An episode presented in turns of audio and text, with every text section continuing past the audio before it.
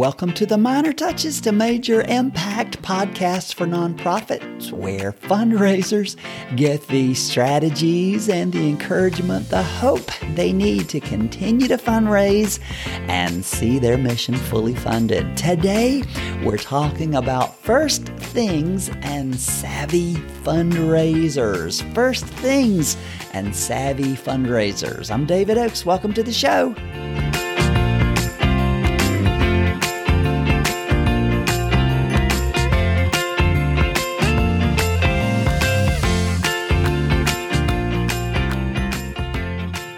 Right, we're talking about first things and savvy fundraisers. Jewish storytellers tell about the first murder in history.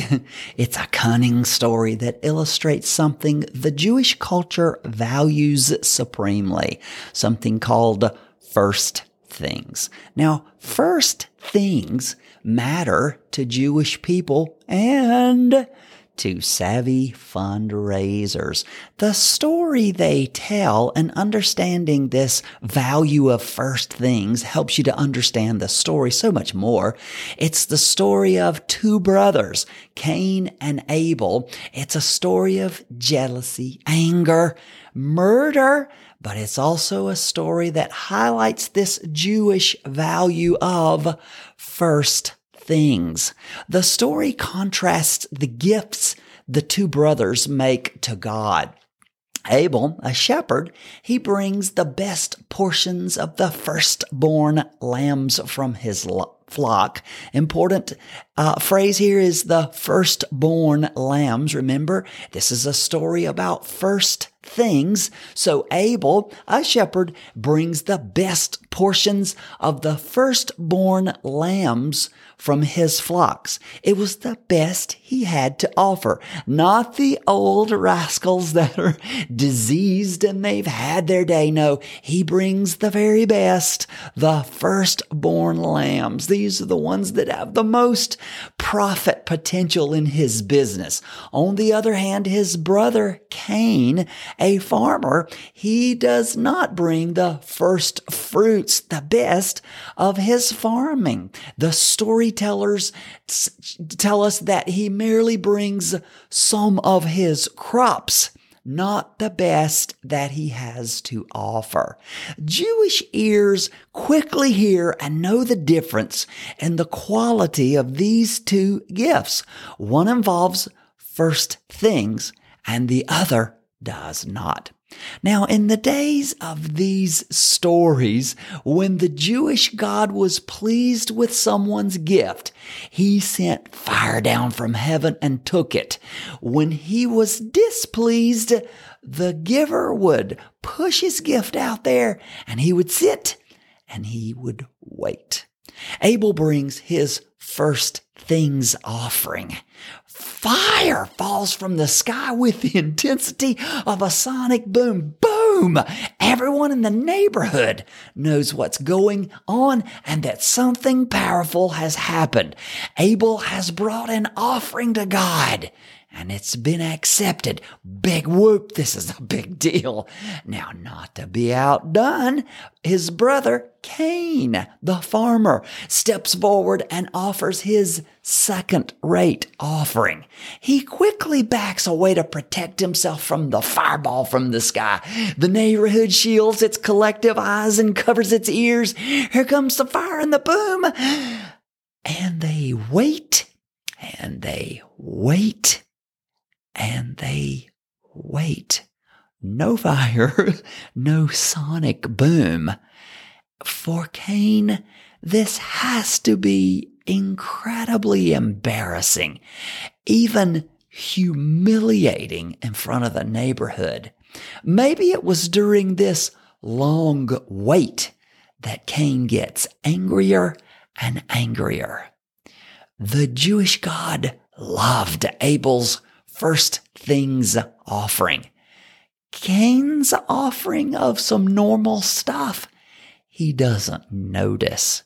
You see, the first and expensive watermelons at the beginning of the season, Cain ate for himself. Here in Georgia, when you go to the store at the beginning of the season, Great watermelons go from for $7, $8, $9, $10. But at the end of the season, those watermelons, you can buy them for 99 cents a piece by the dozens by farmers on the side of the road. He gives these cheap watermelons at the end of the season to God. It was not something that God could overlook. It mattered. It mattered how the Jewish people handled, handled their first things matter a lot. This story is how two boys handled an offering their gifts to God. One involved first things, the other did not. And if you know the story, I'm sure you probably do, then you know how it ends. In a jealous fit of anger, Cain kills Abel. This story points to the power of first things in our lives. Now, I want to use this thing, this story and highlight some insights that matter to us as fundraisers. Number one, how we respond to first things matters. An organization that honors and celebrates first things cultivates a unique culture. This culture of celebration and thanksgiving for first things, it attracts resources. This culture of celebration and thanksgiving stirs up a let's do it disposition throughout the entire organization. A nonprofit that doesn't celebrate first things, a nonprofit that doesn't notice first things demonstrates a tendency toward mediocrity that shuts down major investment from people. First things hold a unique power and place in our lives and even in our culture. There's that first birthday and how we celebrate it with our children. There's that first car. I have a picture. I've had lots of cars but that first car, I have pictures of me. That first kiss, we talk about that as special. The first house that you and your spouse bought.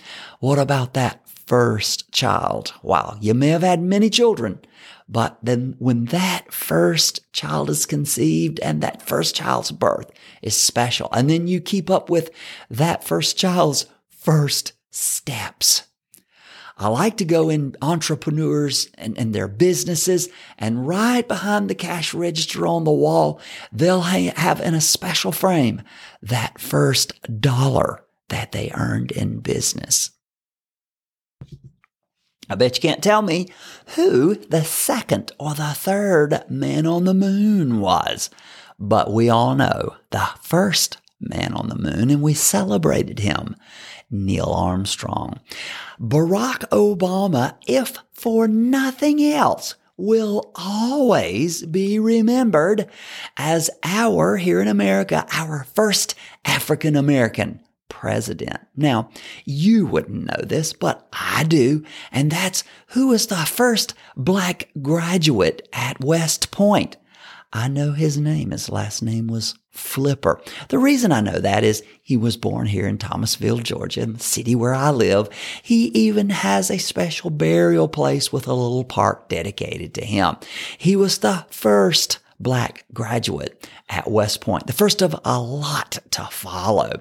So my point is, just like the Jewish culture, we actually respond to the first things in our sphere, in our world, in our lives. So my first point, how we respond to first things it does matter. It does matter. My second point is that good things follow when first things are celebrated and offered up in thanksgiving. Successful people have, have a treasure trove of first things they honor. I've seen folks, uh, their child's first pair of shoes bronzed. Their first steps are memorialized in video. The first outfits of their kids sometimes are shadow boxed in their homes. We actually have two of those for our two children. That first dollar is framed for all to see. I'm not sure what it is or why, but something about making a big deal out of first things, it sets the universe toward favor in your life. Let's talk just for a moment about a donor's first gift. Knowing the power of first things, it doesn't surprise me that a study from McConkey International in the UK found that first time donors who get a personal thank you within 48 hours are four times more likely to give a second gift. This matters a lot when we realize that out of the 10 new donors who gave to your nonprofit last year, less than two will ever give again but celebrate their first gift well, and the chances that they will give again go up 400%. You have to notice though, there is that brief window of opportunity for that celebration to take place 48 hours. First time donors must retouched. They have to get that personal thank you within 48 hours. Penelope Burk, the author of Donor Centered Fundraising and Donor Centered Leadership. She says that a thank you call from a board member, in addition to maybe the executive director to a new donor, within 24 hours of their gift, it will increase the size of that next gift by 39%. Are you getting this? We can increase the odds of getting a second gift from a first time donor by 400%. And that second gift, when it comes in, will be 39% larger if we put in the extra effort to honor that first gift. Wow, that's a big deal. Let's talk about a donor's first year of giving. You know, if when, if you will put a special date on the calendar where everyone who gives for the first time that year into your organization, to your mission, put a celebration party for all your first day, first year donors. Invite all of them to come. Ask everybody to come. Make it a high five backslapping good time where you just come. You just ask everybody to come, fund a big party and ask all those first year donors to come and say, thank you. By the way, go ahead and make a sonic boom. Get some fire to come down from heaven. Celebrate them like crazy. You'll see it affects how much money you'll get from those guys in the following years to come. Let's talk about another first thing, a volunteer's first time serving. When someone shows up to give their time to you for the first time, it's special. When they show up for the first time to volunteer, you would do well to celebrate it. Go nuts, go ham, go crazy uh, on that first time that they show up to serve. Make sure you're there. Brainstorm with your team all the ways that you can make a big deal out of and celebrate your volunteers on their first serving day. Go ahead again. Throw down some fire from heaven. All right, let me mention something else. Your potential donor's first engagement with your mission. When you do any event, make sure it's missionized. What do I mean by missionized? Listen to me. Events have become the fuel of fun, of the fundraising engine for so many nonprofits. I'm talking about bake sales, golf tournaments, car washes, and black tie galas, from the cheap events to the expensive ones. Your event is not missionized when that event's purpose is just to raise money, when its highest purpose is to raise money. It's missionized when its highest purpose is to bring people into the knowledge of the fantastic work of your organization and then fundraising plays second fiddle to that high purpose. Missionize your bake sale. I'm not saying don't have events. Have bake sales, but make sure when someone comes to your bake sale, make sure they learn about your mission and they buy baked goods.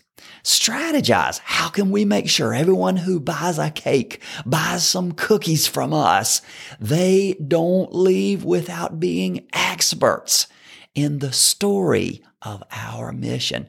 Missionize your golf tournament. Should you not have one? Heck yeah, do it and invite me. But listen, introducing people to your mission is the priority.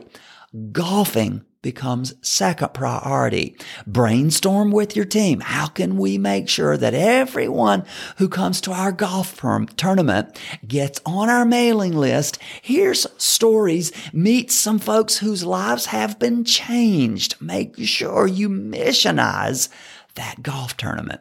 Missionize all your fundraising events where new people will be, will be exposed to your mission for the first time and raise money in the process. You see, first things matter to Jewish people and they matter to us and savvy fundraisers make sure they take advantage of it. I bet you can think of even more first things that matter and should matter to fundraisers. Let me know about them. I want to write. I want to write about them too. All right, that's our show for today. Listen, don't do fundraising alone. If you're fundraising by yourself, how lonely that must be. Get in touch with me. Consider joining our Minor Touches to Major Impact monthly coaching group. Uh, talk to me. Uh, I'm telling you, it's within your power. You can do that. So do not keep fundraising alone. I'm going to send you away encouraged. Always remember, we are proud nonprofit leaders on a mission to create a changed world. We're not begging, we're not pleading, we are inviting humanity to partner with providence to see injustice become justice, to see wrongs become righted, and to leave the world we found in a better place. So until next time, David Oakes reminding you it's the minor touches that lead to major impact. So long.